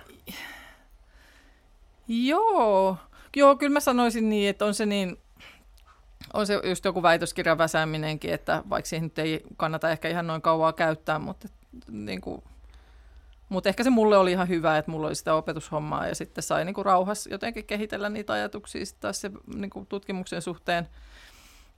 Öm, vaikka ei siihen pystynyt sitä aikaa sitten, tai ei pystynyt niin intensiivisesti sitä tekemään silloin niiden opetushommien takia, mutta, mutta sitten siinä niinku just, että et pitäisi olla sit myös aikaa jotenkin hahmottaa sitä, että miten tämä nyt liittyy kaikkeen muuhun maailmaan ja, ja ja sitten, että kyllähän siinä täytyy olla kiinnostusta, että kun sitä niin kuin kuitenkin vaikka sen tekisi väitöskirjan nopeastikin, niin kyllä siinä yleensä se neljä vuotta menee, että jos se nyt ei jaksa sitten oikein kiinnostaa, niin en mä tiedä, saako sitä sitten valmiiksi. Niinpä. Et, et kyllä mä niin näen, että jo, jo siinä niin gradussakin ehkä, että miksi siinä sitten kesti, niin oli jotenkin se, että halusi niin kuin jotenkin enemmän tietoa. Tuntui, että, niin kuin, että se ei, tämä ei niin kuin riitä tämä, niin kuin, että vaikka se nyt varmaan siihen graduun riitti, mutta että olisi halunnut niin kuin tehdä enemmän. Enemmän ja sitten jotenkin, ja sitten jossa, ja sit piti vaan niin kuin päästä jotenkin henkisesti siihen pisteeseen, että ei kun nyt mun vaan pitää saada tämä valmiiksi, että ihan sama. Öö, eikä niin kuin lukea enää yhtään kirjaa enempää. Öö, et joo, kyllä se niin kuin mulla ainakin on lähtenyt tosi paljon siitä kiinnostuksesta siihen aiheeseen, että eihän se niin kuin kauhean järkevää ole välttämättä niin kuin lähteä jonnekin Senegaliin tekemään jotain juttua, mutta ihan noin niin kuin aja, sille, kun aja, taas ajattelin teitä nykyajan opiskelijoita, joilla ne pisteitä pitää saada niin ja niin monta ja sitten ja näin niin kuin, ja väitöskirjatekijöillekin on niin kuin vähän jotenkin jotenkin niin kuin pistetty ruuviin kireemmälle, vaikka ei, kyllähän he saa niin kuin jatkoa yleensä siihen opintoaikaan niin kuin aika, aika helposti, mutta että, että jotenkin tämä tämmöinen niin kuin tehokkuusajattelu, niin ei se, ei se niin kuin to, varsinkaan tuommoiseen niin etnografiseen tutkimukseen, niin eihän se niin kuin siihen sovi ollenkaan. Et koska se perustuu niin paljon siihen, että sä luot niitä niin kuin kontakteja ja sun pitää löytää jotenkin ne oikeat, oikeat ihmiset, jotka osaa niin kuin kertoa sulle niistä asioista, mitä sä niin kuin haluat tehdä ja tai mistä sä haluat tietää, ja sitten joutuu käymään nämä niin keskustelut, no, miten minä nyt sitten tämmöisenä valkoisena suomalaisena voin niin kuin sanoa, tai millä tavalla mä voin osallistua, tai onko se ok, ja, ja mistä näkökulmasta, ja miten mä voin ehkä tuoda sitten niitä niin kuin paikallisia näkökulmia paremmin esiin, ja, öö, ja niin kuin näin, tai, tai tukea jotain ihmisiä, jotka on, on mua sitten auttanut siinä mun tutkimuksessa – ja niin kuin, et ei, ei, siinä, siinä jotenkin semmoinen tehokkuusajattelu ei kyllä kauhean hyvin toimi. Eli pitää olla sekä tunnetta että tietoa että kokemusta. Niin, että jo, no kyllä se lopputulos ainakin kuvittelen, että se on, se on parempi, jos niin kuin on mahis ottaa sitä aikaa vähän vähän enemmän ja ottaa jotenkin ehkä välillä myös vähän etäisyyttä siihen, että kun sitten tavallaan, että varsinkin kun tekee kenttätöitä, niin sitä on niin, kuin niin sisällä siinä niin kuin, niin kuin jutussa ja jotenkin kaikki tuntuu niin itsestään, se, tai ainakin mulle oli jossain kohtaa tosi vaikea just sen, sen niin kuin vajaan vuoden, mitä mä tein sitä niin kuin tanssia ja musahommaa ja joka viikonloppu olin niin kuin videokameran kanssa jossain juhlissa kuvaamassa ja ja sitten omat tanssitunnit ja omat soittotunnit ja haastatteluja ja niin kuin kaikkea tätä niin sitten niin kuin, sit oli jotenkin, mulla ainakin joku, joku semmoinen välivaihe, että oli se, että joo, ja kyllä mä tiedän, miten nämä niin kuin toimii, mutta mut, niin kuin, että miten mä voin ne niin kuin kirjoittaa paperille, niin se on sitten niin kuin, että ei, ei mulla jotenkin ollut niihin sanoja, että sitten se niin kuin, en mä niin tiesin ne ja mä olin nähnyt ne ja mä niin näin, mutta sitten se, että miten ne pistetään niin semmoiseen sanalliseen muotoon, niin se oli se, siinä jotenkin en mä tiedä, mitä siinä tapahtui, mutta se oli jotenkin tosi hankalaa jossain vaiheessa. Ja sitten, että miten sen yhdistää johonkin, johonkin teoreettiseen näkökulmaan tai tämmöiseen. Että sitten piti ehkä saada vähän niin kuin, mm, niin kuin ottaa sitä aikaa ja sulatella sitä hommaa ja niin kuin näin. Paljon sä oot yhteensä viettänyt aikaa Senegalissa tässä tämän parinkymmenen vuoden aikana? Osaat sä laskea jotain suuntaan antavaa määrää? Mm Öö, no nythän mä olin vielä tämän, tämän tota, tutkijatohtorihomman kanssa niin toisen vajaan vuoden. Tosin se oli niin korona-aikaa suurimmaksi osaksi. Sielläkin lähinnä istuttiin niin himassa tietokoneella.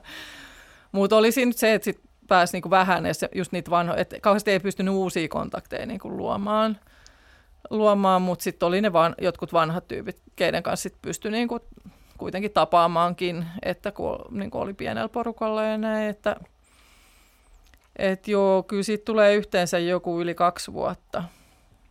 Kun mä ajattelen, että jos mä olin joku kahdeksan kuukautta siinä niin väikkäriä tehdä, sitten mä olin sen, mitä mä olin, 10-11 kuukautta. Ja nyt niin kuin tosiaan tuossa reilu vuosi sitten ja, ja sitten kolme kuukautta gradua tehdessä ja sitten semmoisia kuukauden kahden reissuja niin kuin muutama vielä sinne väleihin, niin mitä siitä nyt tulee? Aika paljon kaksi puoli vuotta. Se on varmaan muuttunut aika paljon sekin maa tässä ajassa. On, joo, on tosi paljon. Et kyllä silloin 2000 vuonna, öö, niin, no nykyisin Dakarissa asuu tosi mun mielestä paljon enemmän ulkomaalaisia, ensinnäkin se on vaikuttanut tosi paljon. Öö, paljon, että silloinkin oli niin kuin joitain järjestöjä tämmöisiä, joiden kautta se tuli ja oli jotain niin kuin opiskelijoitakin. Et siellä esimerkiksi silloin, kun mä tein sitä mun graduusia, sattui olemaan yksi, yksi suomalainen opiskelija, joka oli jotenkin jollain kieli, jossain ihme kielikurssijutussa siellä niin kuin sikäläisessä yliopistossa. Ja, ja tota, mitähän siellä nyt on. En mä oikein osaa selittää sitä, mikä se muutos on, mutta on se, on se tosi paljon muuttunut. Joo, tosiaan vaikea sille sanoa, mutta on, Mm. niin kuin, on se ehkä muuttunut semmoiseen jotenkin niin kuin länsimaisempaan suuntaan, jos nyt Dakar niin kuin aina on ollut semmoinen niin kuin verrattuna sitten, jos menee sinne jonnekin pikkupaikkakunnille, niin jotenkin semmoinen niin kuin kuitenkin kaupunki ja, ja, ja, ja kyllähän se niin kuin Ranskan siirtomaavallan vaikutuskin siellä näkyy jonkun verran edelleen ja jotenkin ne, no tietysti varsinkin asenteet niin kuin ranskalaisia kohtaan, mutta sitten yleensä että kun sit selviää, että itse ei ole niin kuin ranskalainen eikä edes osaa niin kuin superhyvin ranskaa, niin sitten sit se on niin kuin ihan Helpottaa. se, se helpottaa kyllä sitten niin paikallisten kanssa kommunikointia usein. Usein se, että he on niin kuin, vaikka ei sille en mä niin kuin koe varmaan niin kuin ranskalaisillakaan, että jos he, niin kuin, että se, kyllä paljon riippuu tietysti siitä niin kuin omasta, omasta asenteesta myös. Mikä susta on siellä parasta? Öö, jotenkin semmoinen rentous, että no tietysti ilmasto täytyy Mm. sanoa, niin kuin varsinkin tänään, että voi helvetti sentään. Saako tässä teidän podcastissa kiroilla? että kun tulee tota räntää niin kuin naamaan, niin voi, voi vitsit. Kyllä se Että- plus 30 tammikuussa lämmittää aika kivasti. Niin, no sit, sit täytyy sanoa, että tammikuussahan sielläkin on kylmä. Mä tota, silloin kun muistan ikuisesti, että väitöskirjaa tehdessä tai sen väitöskirjakenttätyön aikana, niin jotain meilailin sitten Tampereen, Tampereen silloiselle profalle Timo Leisiölle, niin, niin hän jotain vitsaili, että no, että, että no onko siellä villasukat jalassa? Mä sanoin, no itse asiassa kyllä, niillä on käyttöä, koska siis vaikka siellä tal- tammi-helmikuussakin päivälämpötilat menee sinne yli 20, niin, niin yöllä, niin kuin, että sielläkin on niin kuin tal- talvi, että kun se on niin kuin päivän tasainen tällä puolella, niin mm. tota siellä kyllä yöllä lämpötilat saattaa pudota sinne niin kuin 15, ja sitten kun siellä ei kauheasti ole niin kuin mitään eristeitä ja tämmöisiä, ikkunatkin Aivan. saattaa olla mitä on, niin, niin, niin se tuntuu niin kuin aika hemmetin kylmältä sitten se, ne niin kuin, kun putoo sinne 15 ja alle, niin ne yölämpötilat. Niin kyllä oli villasukille käyttöä ja siihen aikaan vuodesta. Mutta onhan siellä sitten, sit se on aika tuskaisen kuumaa, että nyt itse asiassa ekaa kertaa taisin olla silleen, että olin niin kuin, että me mentiin mun pojan kanssa tota, ää, tai halusin lähteä silleen, että koska hän kävi sitten kouluun siellä, niin, niin mentiin sitten jo elokuun lopussa Dakariin. Ja se on niin kuin sadekautta ja silloin on niin kuin ihan hemmetin kova sen, että niin kuin loka, syys-lokakuu on niin kuin tosi semmoista tuskasta, että se on tosi kosteeta ja tosi kuumaa. Mutta sitten Dakarissa ei kuitenkaan sada kauheasti. Että sitten jos niinku sataa, niin sitten se niinku viilenee hetkeksi, mutta siellä, siellä niinku ei, ei niinku sada sit lopulta kauheasti, vaan se on se kosteus niinku hyökkää päälle koko ajan. Et se, se, se, oli vähän raska semmoista niinku il, ilmaston puolesta. Se on niinku ainoa jotenkin mun mielestä huono aika olla siellä, mutta muutenhan siellä on enimmäkseen, kun Dakar on siellä niinku meren rannalla ja keskellä, niin siellä on kuitenkin koko ajan se merituuli, niin se ei silleen yleensä ole semmoista niinku tuskasen kuumaa, vaikka olisikin sitten lähemmäs 30. Niinpä. Et no, et se on niinku se ehkä ykkösplussa, mutta sitten ylipäätään semmoinen semmoinen niinku joku, joku semmoinen rentous siinä kaikessa niinku elämisessä ja olemisessa ja, ja, ja et sie- siellä ollaan niinku tosi ystävällisiä ja varsinkin sitten kun ihmiset vähän oppii, että et kaiken maailman niinku lähikioskin myyjät niin jotenkin oppii tuntemaan ja Melkoinen mm. matka. Tolle tiivistäen niin kuin Suomesta Saksan kautta Senegaliin, josta Joensuuhun ja Tampereelle ja Helsinkiin ja taas Senegaliin ja monta kertaa Joo, siinä ja muutama ees kerta taas. edes takaisin sitten vielä, joo. Joo, tämmöistä on ollut. Mä oon ollut tämmöinen vähän kulkuri. Mutta ei silleen, se on ollut jotenkin, jotenkin, ehkä se on just se, mitä mä oon niinku halunnut. On se varmaan enemmän antanut kuin ottanut, voisi kuvitella. Tai kun on, Joo, näkee todellakin. maailmaa, niin silmät aukeaa eri tavalla. Todellakin, joo. No mitäs Mm. nyt? Mitäs nyt? No sitten tosiaan, öö, mä oikeastaan, no siinä oli jotenkin, kun mä sitten tulin sieltä,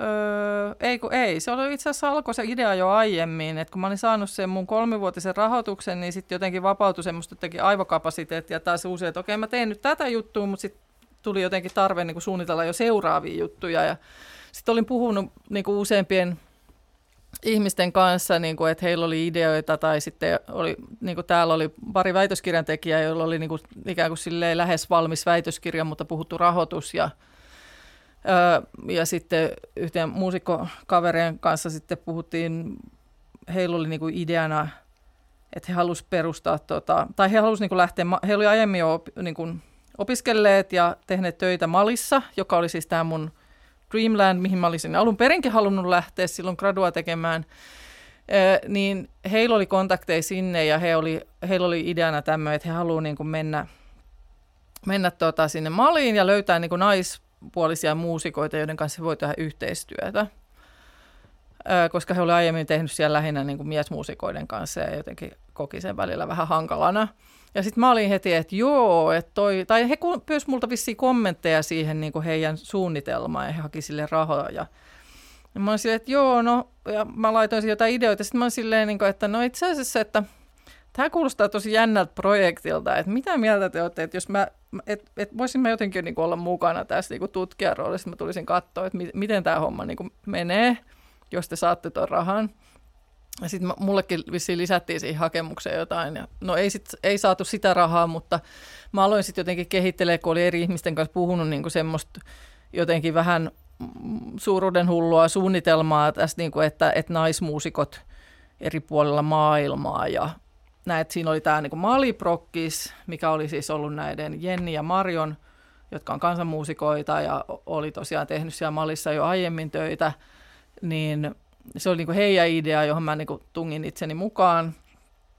Ja sitten oli tota Sibone Orosa, joka teki täällä väitöskirjaa tämmöisistä bolivialaisista cholita-muusikoista, väitteli tuossa viime vuonna, viime, ei kun keväällä, tänä keväänä mulla menee kaikki sekaisin. Öö, ja se oli tosi kiinnostavaa ja Sibonen kanssa juteltiin kaikenlaista ja öö, Sivonen oli myös niinku kiinnostunut niistä mun, mun niinku väitöskirjan tanssijutuista ja vissiin siteeraskin siinä omassa väitöskirjassaan tai jotenkin hyödynsi niinku niitä siinä. Ja, ja sitten sit oli vielä tota Yingxien, joka, jonka mä sain vähän niin kuin Pirkolta perintönä, Pirkko Moisalalta, siis kun Pirkko Moisala jäi eläkkeelle, niin hän alkoi siirtelemään sit näitä hänen ohjattavia niin kuin muille.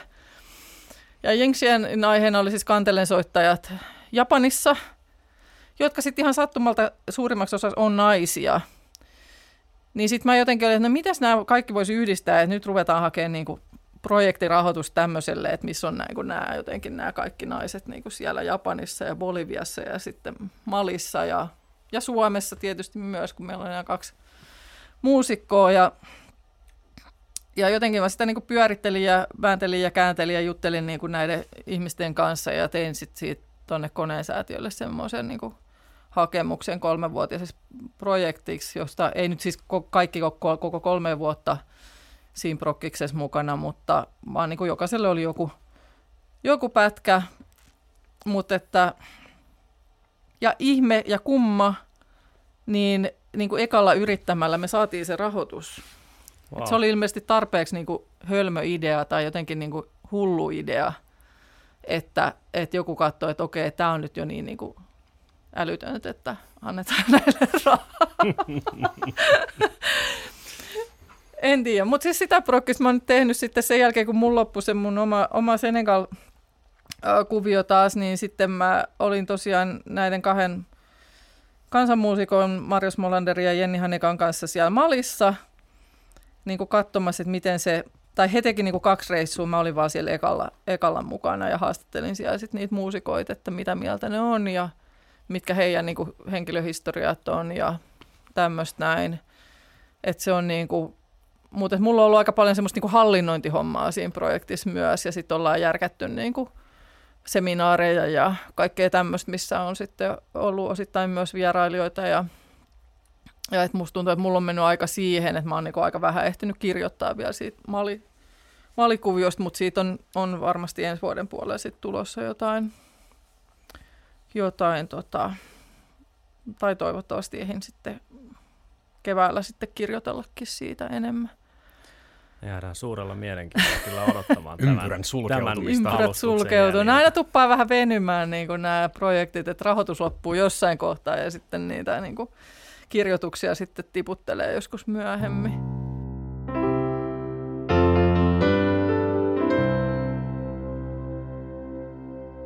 kun on reissaillut pitkin maailmaa ja tehnyt tätä musatiedettä tässä samalla, niin miltä musatiede näyttää sun mielestä nyt?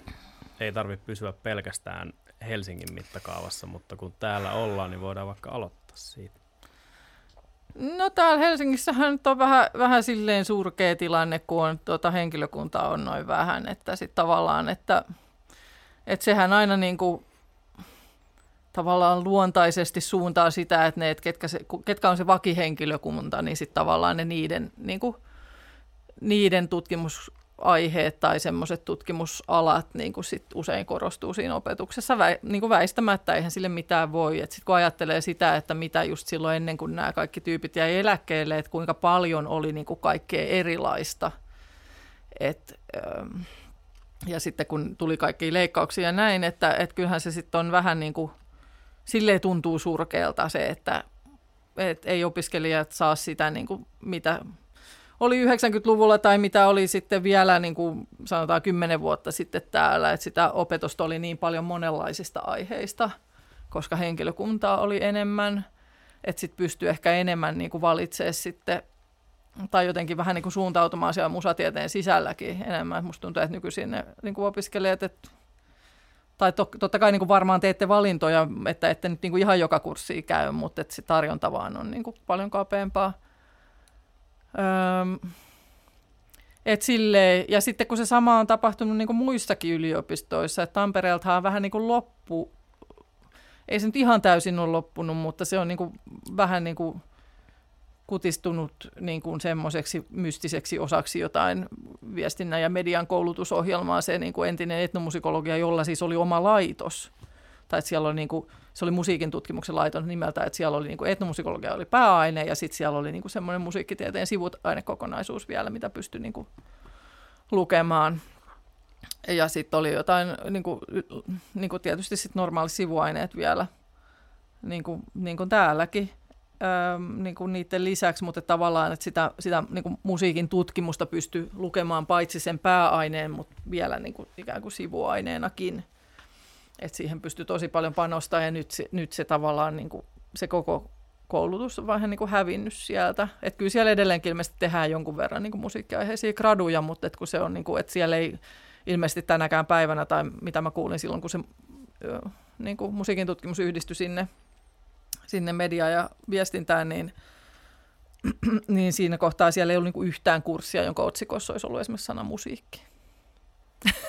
No se on kyllä surkea. niin se oli aika niinku hullu niinku pudotus siitä, niinku, että on oma koulutusohjelma, eh, mikä oli niinku tosi se, silleen niinku laaja-alainen kuitenkin niinku musiikin tutkimuksen ajatellen. ja sehän oli niinku hienoa aikaa sille olla, olla ennen kuin sitten tämä romahdus siellä tapahtui, niinku olla siellä. Et siellä oli, niinku tehtiin sekä just paljon populaarimusiikin tutkimusta, mutta sitten myös niin kuin sekä suomalaisen kansanmusan että muiden maiden musiikkien tutkimusta sillä laitoksella, missä mäkin sen väitöskirjani sitten sain valmiiksi. Ja myös tanssin tutkimusta. Että se tanssin tutkimus sieltä niin leikattiin ekana pois. Siellä, eh, se oli, Tampereen yliopisto oli mukana semmoisessa pohjoismaisessa tanssin tutkimuksen maisteriohjelmassa, joka, jonka kulut oli niin kuin vielä äärimmäisen pienet, mutta he olivat sitä mieltä, että tämä on niin kuin liian pieni, että pois vaan. Ja sitten, mm, sitten tota, tosiaan siellä, siellähän tehtiin niin kuin varmaan ensimmäisenä Suomen yliopistosta tämmöinen iso, niin kuin mikä täällä tuli sitten se iso pyörä muutama vuosi myöhemmin, niin sieltä tehti, käytiin niin kuin samanlainen prosessi, että kaikki niin kuin oppiaineet lykättiin niin kuin isompiin tutkinto-ohjelmiin. Ja tota, itsekin olin siinä prosessissa niin kuin henkilökunnan edustajana sitten mukana. Niin niin se on niin kuin aika surkea, surkea tilanne ja sitten just, että, että kun ne leikkaukset on tapahtunut niin kuin kaikissa yliopistoissa, niin mitä, mitä sitten niin kuin, että mitä sitten jää jäljelle tavallaan siinä prosessissa. Tai ennen kaikkea, niin opis, että, että meillähän edelleen on niin kuin ne, niitä tutkijoita täällä ja on, on tosi hienoja tutkimusprojekteja niin kuin monenlaisista aiheista. Että just Itä-Suomessa on, on, on niin kuin sekä sitten jotain tämmöisiä niin kuin äänimaisemman juttuja, että sitten niinku suomalaisen, tai, ja siellä on uusi projekti nyt niinku karja, nimenomaan karjalaisesta, karjalankielisestä niinku kansanmusasta, ja sitten sitten toisaalta näitä äänimaisemia osittain myös, siellä, sieltä on porukkaa mukana, itse asiassa yhdessä Riitta Raini on semmoisessa niin kuin, mm, näistä arkeoakustiikkaprokkiksissa, tai että he tuovat siihen semmoisen niin antropologisen näkökulman, ja, ja mm, ja niin kuin Helsingissäkin on sitten, että meillä on ollut tämä meidän World Wide Women juttu ja sitten sit on näitä niin kuin yksittäisiä projekteja niin kuin Lassella ja Inkalla ja öö, niin kuin, että, että kaikki on ja, ja Turussa myös on, on niin kuin kaikenlaisia tutkimusprojekteja, mutta sitten, että et mistä mä oon niin tosi huolissaan on se, että onko niin opiskelijoilla mahdollisuus enää semmoiseen niin kaikenlaisten aiheiden niin kuin kirjoon koska sitä opetushenkilökuntaa on niin hirveän vähän. Se on ehkä enemmän semmoisesta itse keksimisestä kiinni nyt tällä hetkellä niin. kuin siitä, että niin kuin tulisi tavallaan annettuna. Tai näin niin. ehkä. Et kyllä varmaan edelleenkin on silleen, niin kuin itselläkin oli itse asiassa, että enhän mä niin kuin, noita Afrikka-juttuja, niin kyllähän mä ne enimmäkseen niin kuin kirjoista luin.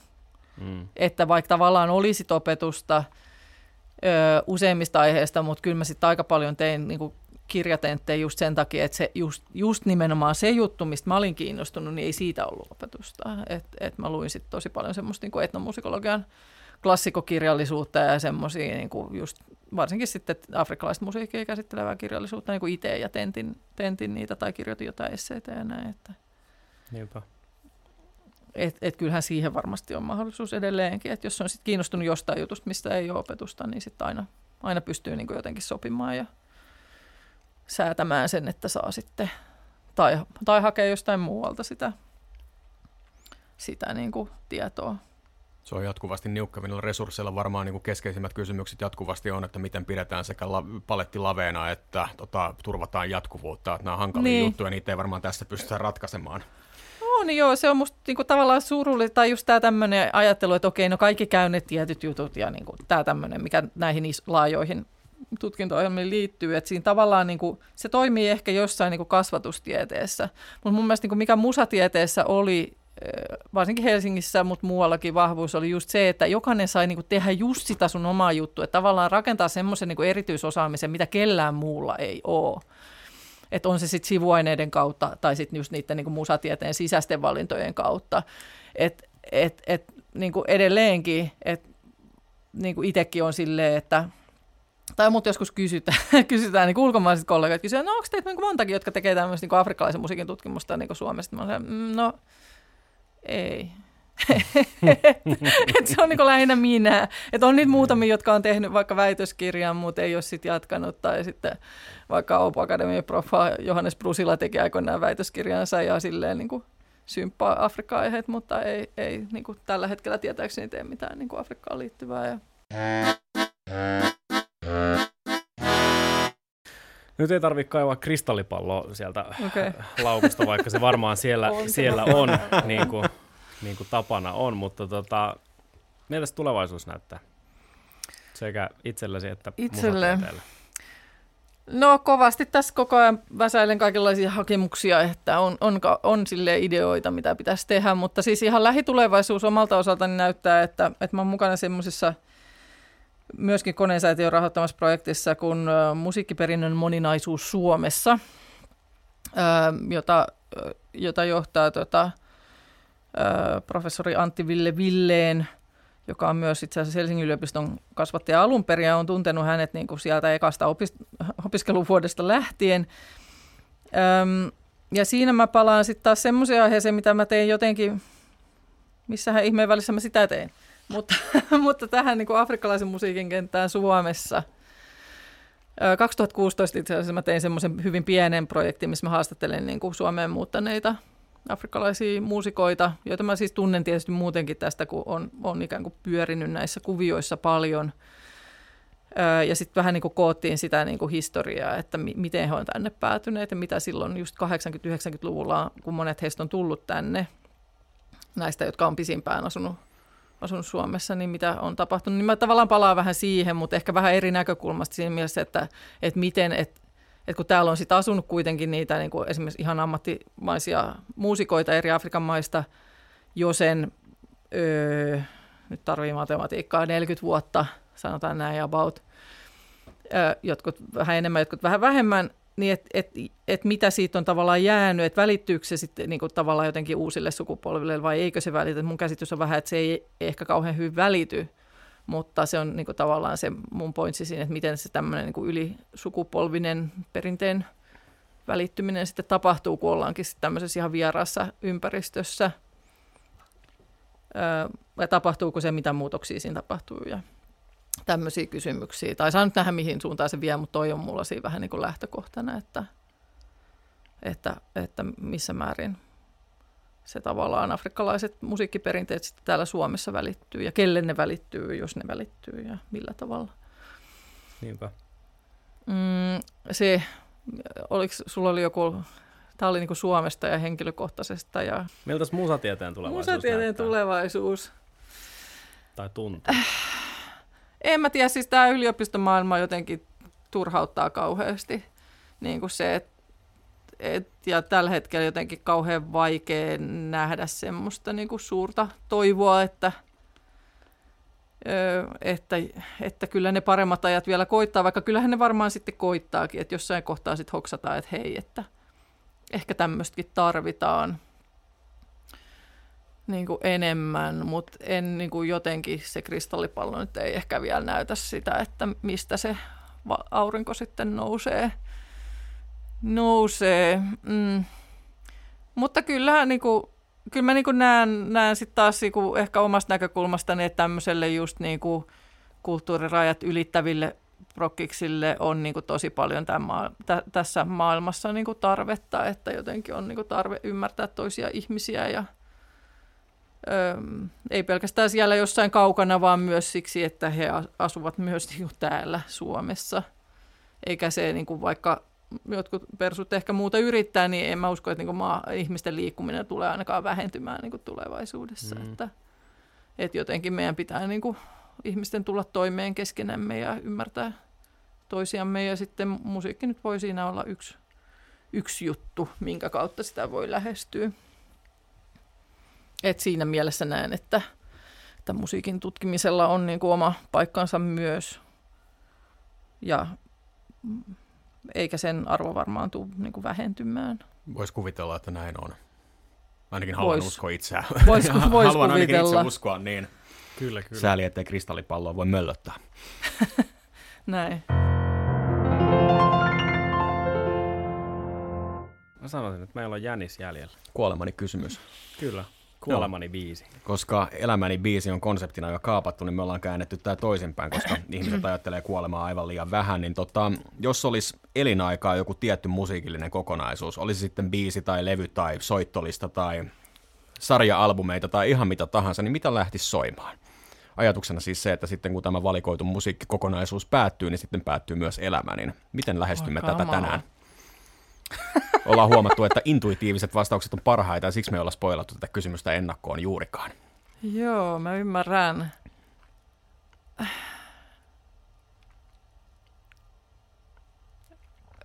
Äh, mulla on jotain semmoisia levyjä, mitä mä niinku jotenkin... Jo, johon aina niinku palaa, että varmaan se olisi joku, joku semmoinen. Ähm, No mä en muista, se yksi levy kuulostaa vähän lyhyeltä sille loppuelämäksi, mutta, mutta ehkä yksi semmoinen levy on, on toi En mä tiedä, haluanko mä sitäkään valita. Tämä, nyt oli, tämä, tämä on niin kuin tosi kinkkinen kysymys. Niin paljon ja ne on niin vähän eri, jotenkin eri tilanteissa ja eri, eri jutuissa tärkeitä levyjä. No ehkä mä sanon sen, mikä mulle nyt ekan tuli, tuli mieleen. Se on aina hyvä Se on yleensä paras vaihtoehto. Vaikka se ehkä niin levykokonaisuutena mulle on niin, kuin, niin, kuin niin tärkeä, mutta, mutta, ja nyt mä en edes muista sen levyn nimeä, Saa luntata. mun pitää ehkä luntaa. Mutta siis tämä kuin Natalie Merchant, jota mä en ehkä muuten kuuntele, mutta silloin semmoinen yksi levy, joka mun nyt varmaan pitää tsekata täältä, ähm, johon mä jotenkin aina, aina palaan. Palaan ja toivottavasti se on mulla täällä kännykässäkin.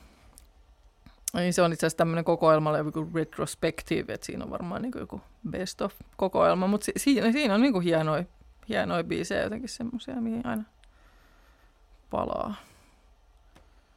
Näin, ehkä, ehkä se olisi sitten se. Se on ihan erinomaisen Se on- hyvä vastaus. Se on just näin. Hei, tämä oli todella mielenkiintoista. Kiva, että pääsit tänne Yes.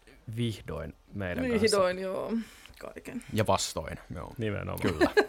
Kaiken tuon loskan läpi. Just. Mm. Kelios, keliolosuhteita vastustamalla tehtiin jälleen podcasti. Aivan mahtavaa. Mm. Kyllä vaan, vielä tälle livenä paikan päällä. Kyllä. Ei olla vielä edes laiskistuttu Ette ole vielä. No kyllä se äänenlaatuun varmaan vaikuttaa ainakin, jos sitten jonkun Zoomin kautta vetäisit. Niinpä.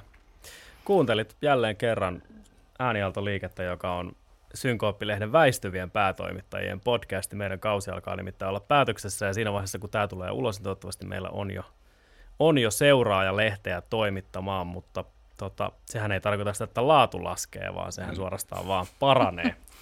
Joten Synkoppilehteä voi lukea ainakin vielä toistaiseksi issu.comissa. Siihen saattaa olla muutoksia luvassa tai sitten ei. Ja mikäli ne muutokset jotain aiheuttaa, niin Konsta sen polkupyörällä tuolla loskassa teille toimittaa. Mm, tai julkisilla, koska pidän mukavuudesta. Kyllä, mutta siitä peritään lisämaksu. Meille voi myös lähettää palautetta Instagramissa ja Facebookissa, tai jos ja kun Spotifysta kuuntelit, niin siitä kysymyslaatikosta. Ja jätä myöskin meille tähtiarvostelu, jos katsot sen soveliaaksi. Jos ei muuta, niin ei muuta. Kiitos käynnistä. Tervetuloa uudelleen.